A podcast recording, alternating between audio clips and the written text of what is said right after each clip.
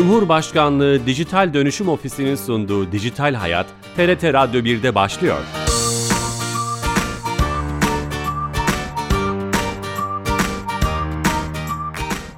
Herkese merhaba, ben Bilal Eren. Teknoloji ve dijitalleşmenin hayatlarımıza etkilerini ele aldığımız Dijital Hayat programımıza hoş geldiniz. 373 haftadır her cuma olduğu gibi TRT İstanbul Radyo stüdyolarından kulaklarınıza misafir olmaya devam ediyoruz.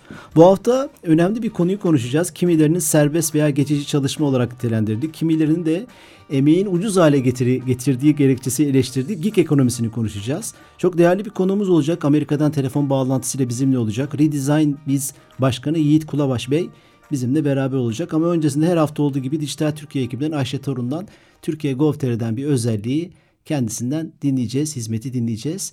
Ayşe Hanım telefon attığımızda. Ayşe Hanım. Bilal Bey iyi yayınlar. Hoş geldiniz yayınımıza. Teşekkür ederim. Bu hafta hangi hayatımızı kolaylaştıran servisi, hizmeti bize anlatacaksınız? Ee, Bilal Bey bu hafta size e, ülkemizde e, şeffaflığın sağlanması adına atılmış adımlardan bir tanesinden bahsedeceğiz. Ticaret Bakanlığı tarafından e, yayına alınmış bir hizmetimiz var. Haksız fiyat artışı şikayet bildirimi hizmetimizin ismi. Bu hizmet kullanılarak e, haksız fiyat artışı veya stokçuluk yaptığı düşünülen firmalar hakkında şikayet bildiriminde bulunulabiliyor ve takip edilebiliyor bu süreç. Hı hı. Bir form var anladığım kadarıyla devlette o form doldur diyor ve Aynen gönderiliyor. Öyle. Dijital hale evet. getirilmiş aslında bu evet. bir anlamda şikayet mekanizması mekanizması. Aynen öyle. Bu vesileyle de hani böyle bazen vatandaşlarımız düşünür ya ben şikayet ettim ama sümen altıma edildi acaba diye. Hı hı. Ee, süreç biraz daha şeffaf yürütülmeye çalışılıyor diyebilirim. Hı hı. Dijitalde sümen altı etmek de biraz e, zor olsa gerek. Mutlaka Mümkün onun kaydı bir şekilde Aynen öyle. bir yerlerde duracaktır. Dolayısıyla o da önemli bir hizmet. Teşekkür ederiz. Biz teşekkür ediyoruz. İyi yayınlar diliyorum. Sağ olun. Teşekkürler. Dijital Türkiye ekibinden Ayşe Torun'dan yepyeni bir özelliği, hizmeti dinlemiş olduk. Yeni katılan dinleyicilerimiz, dinleyicilerimiz vardır. Redesign Biz Başkanı Yiğit Kulavaş bizimle beraber olacak telefonla. Yiğit Bey. Ha, merhabalar. Hoş geldiniz Yiğit Bey. Hoş bulduk. Nasılsınız? Teşekkür ederiz. Ee, sizler nasılsınız? Günaydın Amerika'ya. Günaydın, günaydın. Ee, sabah burada saat 8.30 henüz. Evet, tamam, çok e, teşekkür ederiz. Bize vakit ayırdınız, şeref verdiniz. E, yeni bir kavram e, olarak lanse ediliyor ama sanırım bunun bir tarihçesi de var. Önce bir kavramsal çerçeveyle başlayalım mı? Gig ekonomisi nedir? Doğru mu telaffuz ediyoruz? Tarihçesi nedir? Tabii ki, tabii ki. Yani gig ekonomisi aslında e, yeni bir terim gibi kulağa gelse de çok e, hele belli meslekler için çok uzun zamandır olan bir kavram. Hı hı. E, zaten gig lafı e, İngilizce'de biraz müzik dünyasından e, geliyor. E, müzisyenler e, genelde biliyorsunuz bağımsız çalışırlar, bir şirkette çalışmazlar. E, ve e, bu e, çalışma temposunda da mesela bir gece için bir e, konser e, aldılar, bir iş aldılar. O hı. işi gig olarak adlandırıyorlar. Hı hı. Hani bugün bir gigim var e, şeklinde e, İngilizce'de böyle bir e, terim var. E, bu terimin aslında yani gig ekonomiden bahsettiğimiz aslında müzisyenler ya da Türk e, Türkçemizde serbest meslek dediğimiz yani e, muhasebecisinden terzisine kadar e, çok farklı kulvarlarda çalışan, büyük şirketlerde çalışmayan e, ama kendi işini yapan ve e, bu işi zaman odaklı değil de e, çıktı odaklı yapan. Yani e, yani terziyle e, bir anlaşmanız olur. Terziyle anlaşmanız e, ceketinizi almak üzeredir. Yani size bir ceket dikecektir ya da bir pantolon dikecektir. Bunu kaç saatte dikecek ya da işte sen bu ceketi diktiğin ay süresince ben sana para ödeyeyim e, şeklinde bir şey e, anlaşma yapmazsınız. Ceketin bedelini e, söyler ve ona göre bir e, rakam belirlersiniz. Bu mantık e, bütün gig ekonomisinde geçerlidir. Yani zamana dayalı değil de çıktıya dayalı bir e, kurgu olması üzerine kuruludur. İş odaklı diyebilir miyiz? Yiğit Bey, evet, iş odaklı. odaklı. Çık, çık, çıktı, çıktı odaklı. odaklı. E, aslında gig ekonomisiyle kastettiğimizde e, müzik dünyasında, sanat dünyasında, tasarımda e, efendim söyleyeyim e, farklı pek çok dalda olan konunun aslında beyaz yaka dünyasına da taşınmasından bahsediyoruz. Hı hı. Yani bugüne kadar beyaz yakalıların e, ya da mavi yakalıların diyelim e, yani bir şirkette çalışan kişilerin şirkette yani tipik normalde bu tarz pozisyonların artık e, yavaş yavaş aynen e, diğer e, bahsettiğim örneklerde olduğu gibi e, çıktıya dayalı bir şekilde dönüştüğü, kişilerin e, hani düzenli işe gitmediği, sabah 8'den akşam 5'e kadar mesaiye gitmediği ama onun yerine bir görevi aldığı, bir çıktıyı aldığı ve o görevi yerine getirdiği bir düzenekten bahsediyor. Hı hı, aslında Biraz uzun oldu ama. Yo hayır gayet Şey, ga- gayet toparlayıcı. Böyle birçok tanım var. Serbest çalışma, geçici çalışma, sürekli olmayan çalışma gibi. Siz ürün odaklı, çıktı odaklı ekonomi olarak tanımladınız. O işin yapılması ile ilgili. Peki bu, bu sharing ekonomi, paylaşım ekonomisi, işte işbirliği ekonomisi, kitle ekonomisi gibi bazı terimler de var. Hatta bazen programlarımızda bunları konu da edindik. Bunlardan Evet. bunlarla hep iç içe girmiş o zaman. Farkları neler diye sorsam. Evet, evet. E, çok, hani çok e, e, benzerlikler var, benzer terimler, ufak nüanslarla e, birbirlerinden e, e, farklılaşıyorlar. E, şimdi aslında gig ekonominin başlangıcında e, birkaç tane etmen birden var. Yani bir taraftan sosyal e, bir dönüşüm söz konusu tüm dünyada, bir taraftan teknolojik e, bir dönüşüm söz konusu, taraftan ekonomik bir e, dönüşüm söz konusu.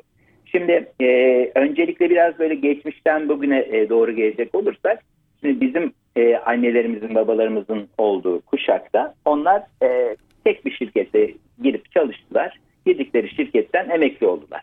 Yani bu devlette de olsa e, e, eğer ki yani bir e, şirkette çalışıyorlarsa daha doğrusu o şekilde diyelim. Devlette de olsa efendime söyleyeyim e, bir e, e, özel şirkette de olsa girdiler 20 sene 30 sene o aynı şirkette çalıştılar ve e, emekli oldular. E, tek şirkette geçti hayatları. Bizim kuşakta e, ben e, 70 doğumluyum, 1970 doğumluyum, e, 51-52 yaşındayım. E, bizim kuşaktaki arkadaşlarımız genelde 5-6 şirkette çalıştılar. Yani önce girdiler bir 4 sene bir şirkette çalıştılar, sonra başka 3 sene başka bir şirkette çalıştılar. Sonra öyle öyle yükselerek farklı şirketlerde e, gittiler. Tabii ki annelerimiz babalarımız gibi sadece tek şirkette çalışanlar da var, e, hala var. Ama ben genelini söylüyorum. E, 5-6 şirkette çalıştı benim kuşağımdaki e, kişiler. Bizim çocuklarımız da büyük ihtimal aynı anda 5-6 şirkette çalışacak. Hmm, çok güzel tanım. A- Eş zamanlı olarak 5-6 şirkette çalışacak. İşte buna gig ekonomi diyor. Gig ekonomisi. Bu, bunun da artıları var, eksileri var. Evet. E, artı artılarından bahsederek başlayalım. Sonra Evet, çok gelelim. aslında Çünkü o denge güzel. bayağı karışık. Güzel topu attınız. Birkaç tane örnek vererek o artı eksiye geçelim mi? Hani e, dinleyicilerimizin kafasında daha iyi oturması açısından. Gig ekonomiye şu an popüler e, örnekler neler? Başarılı. Sektör olarak da söyleyebiliriz. İş markası marka olarak da söyleyebiliriz. Ta- Tabii tabii yani e, bu şekilde e, öne çıkan yani ben şimdi e, tipik e, zaten hep her zaman gig mantığında çalışan az önce verdiğim örneklere girmeyelim hani işte terzilik, muhasebecilik vesaire hani e, bunlar zaten e, bu bu meslekler zaten özünde e, tamamen yeni iş alma ve o işi teslim etme üzerine kurulu e, meslekler ve o şekilde devam ettiler. Bir, ya da hani sanat dünyası bene benzer bir şekilde olduğunu söylemiştim. Hı hı. Ee, özellikle e, şey e, yani son dönemin yükselen hani global e, yıldızları işte Uber'ler, Lyft'ler, Airbnb'ler vesaire burada yapılan işlere de genelde gig ekonomi ünvanı veriliyor. E, onu da notlarımıza ekleyelim. Hı hı. E, yani e, hani belli zamanlarda arabanla işte bir işlemi bir yerden bir yere götürmek, bir, bir, bir müşteriyi alıp bir başka bir yere. Bu da gig ekonomi olarak adlandırılıyor. Ama benim özellikle anlatacağım gig ekonomi vurgusu daha çok bugüne kadar beyaz yakalıların e, yaptığı e, çalışmalardan bahsetmek istiyorum. Hı hı. Mesela bir tasarımcıyı düşünelim, bir e, grafik tasarımcıyı düşünelim. Çoğu şirket e, bir grafik tasarımcıyı kendi bünyesinde tutmaya düşünürken yavaş yavaş artık grafik tasarımcılar kendi başlarına e, bir e, çalışmaya ve şirketlere dışarıdan hizmet vermeye başladı. Yani bu son 10 senedir bu yükselen bir e, değer durumunda. Keza yine teknik konularda benzer e, durumlar söz konusu. E, ya, e, pek çok işlem e, dışarıya, şirket dışına aktarılmaya başlandı. Yani öyle e, çok iddialı bir söz var. E, yine ünlü bir e, şey tarafından, ünlü bir e, iş dünyasından bir kişinin e, söylediği bir söz. E, yakın bir gelecekte milyar dolar büyüklüğünde oluşan olan ama iki kişiden oluşan şirketler olacak diye. Şimdi o iki kişiden bir tanesi CEO, başkan, Diğeri ise e, CTO diyeceğimiz yani Chief Technical Officer diye, diyeceğimiz e, bütün teknik işlemlerin başında olan kişi. Ama onun dışında bordroda kimse yok. E, yani insan kaynaklarından, e, insan kaynakları ile ilgili politikaları yönetmek üzere sonuçta e, gene e, gig mantığında çalışabilecek kişilerle çalışılıyor. Pazarlama için gene aynı mantıkta çalışılıyor. Satış için aynı mantıkta çalışılıyor. E, gene developer e, uygulama geliştirme için aynı mantıkta çalışılabiliyor. Bu e, çok iddialı bir e, cümle tabii. Tabii çok Şimdi, iddialı. Bu cümle, yani bu, bu cümlenin üzerine kuruyoruz aslında gig ekonomi e, mantığını ve bu gig, gig ekonomide bu şekilde çalışmanın belli avantajları var dediğim gibi ve belli avantajları da var. O dengeyi e, korumak da önemli. Bir de bazı e, kavramlar ilk çıktığında e, ayrı e, bir anlamı oluyor. Sonradan e, e, sonradan e, konjonktürle birlikte, oturmayla beraber, zamanla beraber değişmeye de başlıyor. Şimdi e, gig ekonomi işte hani o iki kişilik şirket hani milyar dolar iki kişilik şirket işte herkes de e, e, farklı farklı yerlerden çalışıyor. Bir, birey olarak çalışıyorlar. Şirketin elemanı olarak değil de yani gene bu, bu savunun içerisinde şöyle bir cümle de var. E, bir gün herkes şirket sahibi olacak. yani E, çünkü e, böyle gig ekonomide çalışabilmeniz için o şirkete fatura kesmeniz lazım. Şirk, o yüzden her birimizin mikro şirketlerden oluştuğu bir e, dünyaya doğru gittiğimizi varsayalım. Tabii mu muhasebeyi evet, bilecek, fatura kesmeyi evet, bilecek, evet. ekonomisini yönetmeyi bilecek e, tek kişilik evet, ordu evet. gibi. Peki Aynen öyle. Yani gene muhasebe için gene muhasebeciden destek almaya devam edecek. Yani ama faturasını kendi kesebilecek. Yani şey yapacak. Şir, e, yani bir şirket e, mantığında e, çalışan ama teki bireylerden oluşan e, böyle e, mikro şirketlerden oluşan bir e, düzenden bahsediyoruz. Peki biraz Artık daha derinlemesine o sizin artılar ve eksiler e, başlığına geçmeden önce şunu soracağım. Bu tabii söylediğiniz şey biraz teknolojinin gelişimiyle de ilgili bir şey. Yani bir insanın aynı anda 2 3 5 işi yapabilmesi, ulaşım teknolojileri, iletişim teknolojileri, işte bulutta birçok teknolojinin e, gelişimiyle ilgili. Şöyle diyebilir miyiz o zaman? Bu işte hani bilgi çağı diyorlar, teknoloji çağı diyorlar. Gig ekonomisi aslında evet. bugünün bir iş modeli. E, bundan önce sanayi devriminde bunu yapmak mümkün değildi. Değildi, değildi. De, hani az önce dedim ya, e, az önce dedim ya hem sosyolojik e, e, sosyal ve sosyolojik e, sebepleri var e, gig ekonomisini tetikleyen.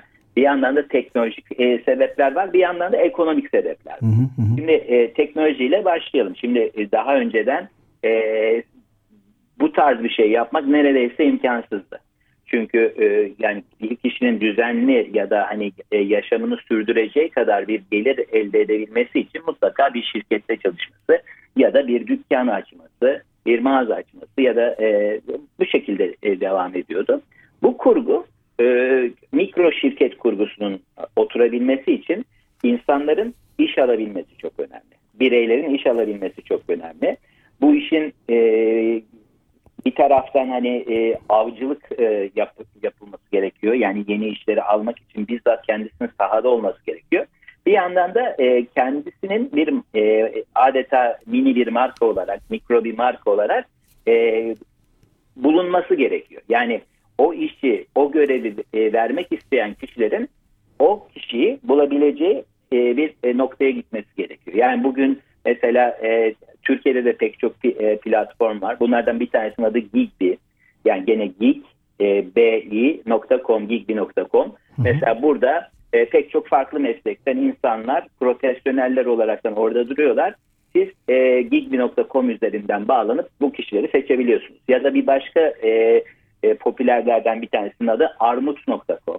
Armut.com'da da çok farklı mesleklerden insanları buralarda bulabiliyorsunuz. Yani e, e, yani mesela Gigbi ve Armut açısından baktığımızda orada e, kimisi e, daha böyle etkinlik üzerine odaklanıyor. Kimisi işte eğitmen üzerine odaklanıyor. İşte köpek gezdirmek için de var. E, ne bileyim spor e, koçu için de var. E, ama oraya bir sürü profesyoneli görebiliyoruz. Bu işi yapan boyacı da var orada aynı zamanda. Evet, yani. Kendi dük, dükkanı, var, dükkanı olan. Evet. Aynı şekilde mesela e, evdeki bakıcı.com e, diye de de var. Orada sadece bakıcı e, ya da yardımcı ya da işte hani e, e, çocuğuna ya da yaşlılara baktırmak bakım e, arayanların e, doğru kişileri bulması için başka bir platform mesela. Hı hı. Böyle böyle platformlar üzerinden e, bunlar hani yerel örnekler. Ama e, globalde mesela sanat açısından baktığımızda, sanat dünyasına baktığımızda mesela DeviantArt diye bir e, site vardır. Türkiye'den de pek çok yetenekli e, arkadaşımız orada e, eserlerini sergiler. Siz bir çizer aradığınızda, bir e, ya da video üretecek tasarımcı aradığınızda, bir tasarımcı aradığınızda o siteden bulabilirsiniz. Dünyanın her yerinde bu siteden bu insanlar bulunabiliyor. Yani özetle e, ne oluyor? Teknoloji bize e, onlarca, yüzlerce, binlerce alternatif sunar hale geliyor. Şimdi o zaman ne oluyor? E, işte gig ekonomi e, devreye e, girebilir e, noktaya gelmiş oluyor. Hı hı. Bu tekne, teknolojik e, bize teknolojinin bize sağladığı bir fayda e, ve e, bu e, bu faydanın işte çok farklı versiyonları da var dediğim gibi. Yani e, Türkiye'de örnekler var, globalde örnekler var, bölgesel örnekler var, sektörel örnekler var. Hani e, bir tanesi sadece bakıcı aramak için işte az önce konuştuk. Bir tanesi sadece tasarımcı, çizer aramak için. Ama e, bir tanesi daha etkinlik dünyasını e, e, sahipleniyor. Öbürü da yani her birinde iş modeli çok farklı. E, önemli olan farklı platformlarda, size en uygun olan platformda eğer ki gig ekonomisine girmeyi hedefliyorsanız e, kendinizi e, bir kere orada yerinizi e, elde etmeniz önemli ve kendinizi bulunur. Yani tanıtmak ayrı bir şey, bulunur olmak ayrı bir şey. E, ve e, orada tabii hani bin tane e, birden e, kişi var e, diyelim. O kişiler arasında öne çıkmak için de yapmanız gerek. Yani markalaşmak da gerekiyor. Yani o mikro şirket dediğim e, konu biraz onunla ilintili. Yani siz birey olarak şirket oluyorsunuz ama kendinizi tanıtmanız da lazım. Yani markalaşmanız lazım. Kendinizi iyi anlatabilmeniz lazım. Bunların hepsi e, çok önemli e, detaylar. Bu iş modelinde çalışacak insanların veya çalışanların özelliklerinden birkaç tanesi. Aslında hem tanım hem örneklerle güzel bir giriş yaptık.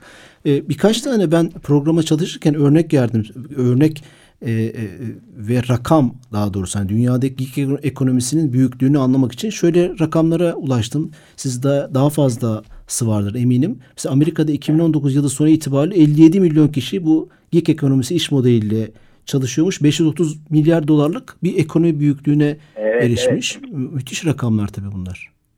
Evet, evet çok büyük. Hatta 2027 yılı itibariyle yani bundan 5 sene sonra e, gig e, olarak çalışan ya da freelance mantığında çalışan kişilerin sayısı e, maaşlı e, çalışan kişilerin sayısından e, yukarıda olacak. Üstüne geçecek o, toplumdaki oranı. Evet, ö, evet, evet. Müthiş. Öyle bir öngörü var. Enteresan. Şimdi bu dediğim gibi hani so, yani sosyolojik e, sosyal etkileri de var. Biraz Z kuşağını da tetiklediği konu bu.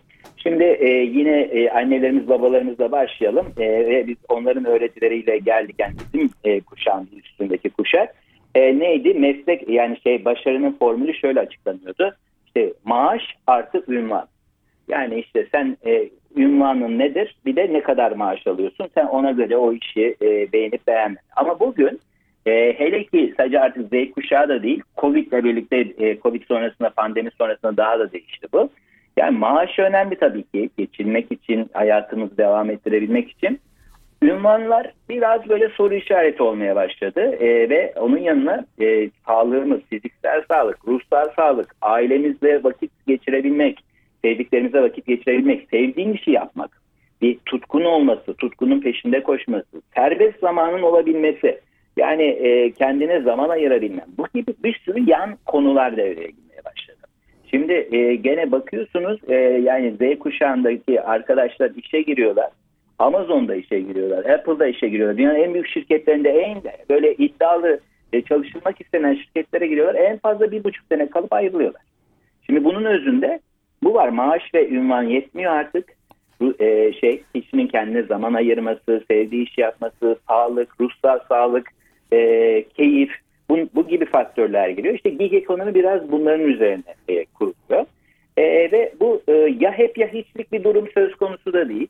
Yani e, ben e, hani gene e, şey hani şöyle söyleyeyim bir gün herkesin mikro bir şirketi olacak e, cümlesini söyleyelim. E, o yüzden aslında bu e, yavaş yavaş bir dönüşüm olaraktan da yapılabilecek bir konu. E, yani siz e, bir kurumsal şirkette çalışırken aynı zamanda belli bir alanda e, ilk e, kurgusunu nasıl yaparsınız? Bir e, hangi alanda siz birden fazla şirkette çalışabilirsiniz? Onu düşünmeye başlarsanız e, belki 5 sene sonra, belki 10 sene sonra yaşınızdan bağımsız olarak söylüyorum. E, kurumsal dünyadan ayrıldıktan sonra da e, gene çok iddialı, çok istediğiniz gibi bir hayatı kurabilir. Yeni katılan dinleyicilerimiz vardır ki sohbet çok e, faydalı ve verimli geçiyor. Hiç bölmek de istemiyorum. Redesign Biz Başkanı Yiğit Kulabaş'la beraberiz. Yiğit Bey bu programımızın bu tarafında aslında bayağı hani tanım, örnekler ve faydalarını da hep cümleniz arasında duyduk. Biraz eleştirilere bakalım e, isterim. E, sizin e, tecrübeleriniz istifade istifade edelim. İşte emeğin e, ucuz hale getirilmesi, bu gig ekonomisinde e, işte istikrar gibi nedenlerden dolayı veya e, istikrar olmamasından dolayı sosyal hakların sigorta, yemek, işte ulaşım, hukuki e, e, haklar gibi şeylerden e, azade veya bunlardan yoksun olması çalışanların işte ücreti düşürme hedefi olması büyük kapitalist şirketleri tırnaklı. Böyle çeşitli eleştiriler de var. Bunlara bakacak olursak en büyük sıkıntı ne görüyorsunuz geek ekonomide risk?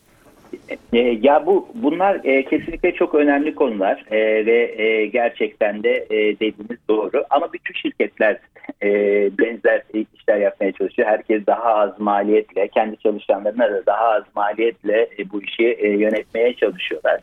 E, tabii e, işçi e, işveren ilişkisi içerisinde e, devletin e, belli yaptırımları var. E, normal süreli olan e, ya da süresiz olan sözleşmelerde. E, gig ekonomi tarafında da e, yine bütün e, büyük devletlerin, büyük ülkelerin bu tip düzenlemeleri hayata geçirmesi önemli.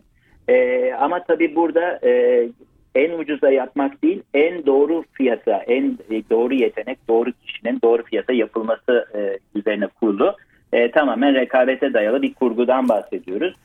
Dezavantajları var kesinlikle. O yüzden e, bu işe girecek olan e, kişilerin mutlaka ve mutlaka e, kendilerini çok iddialı gördükleri ve kendileri çok iyi konumlayabilecekleri alanlara girmesi, kendi networklerini, kendi ağlarını oluşturması, potansiyel e, müşterilerini önden bulması ve bunu yaparken de teknolojik platformlara da hakim olması, bütün bu platformlarda görünür olması çok çok önemli.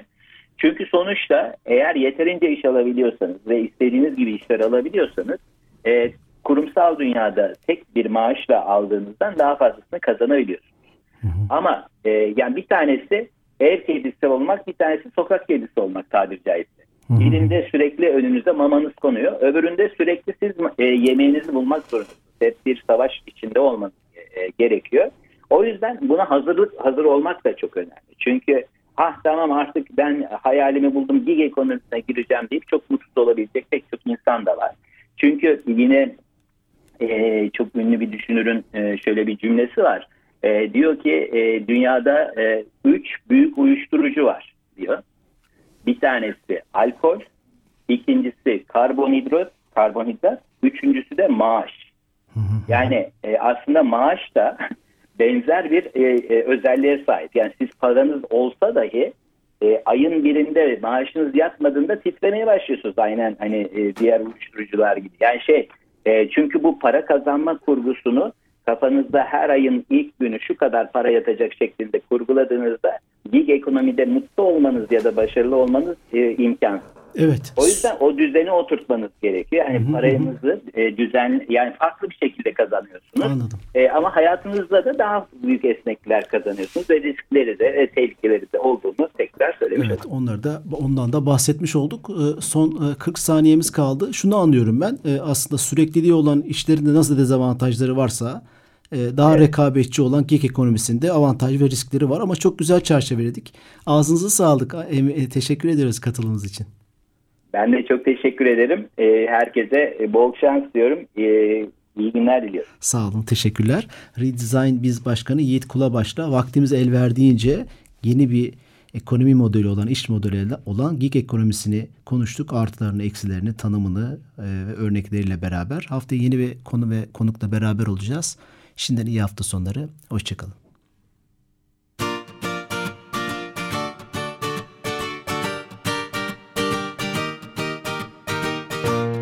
Cumhurbaşkanlığı Dijital Dönüşüm Ofisi'nin sunduğu Dijital Hayat, TRT Radyo 1'de sona erdi.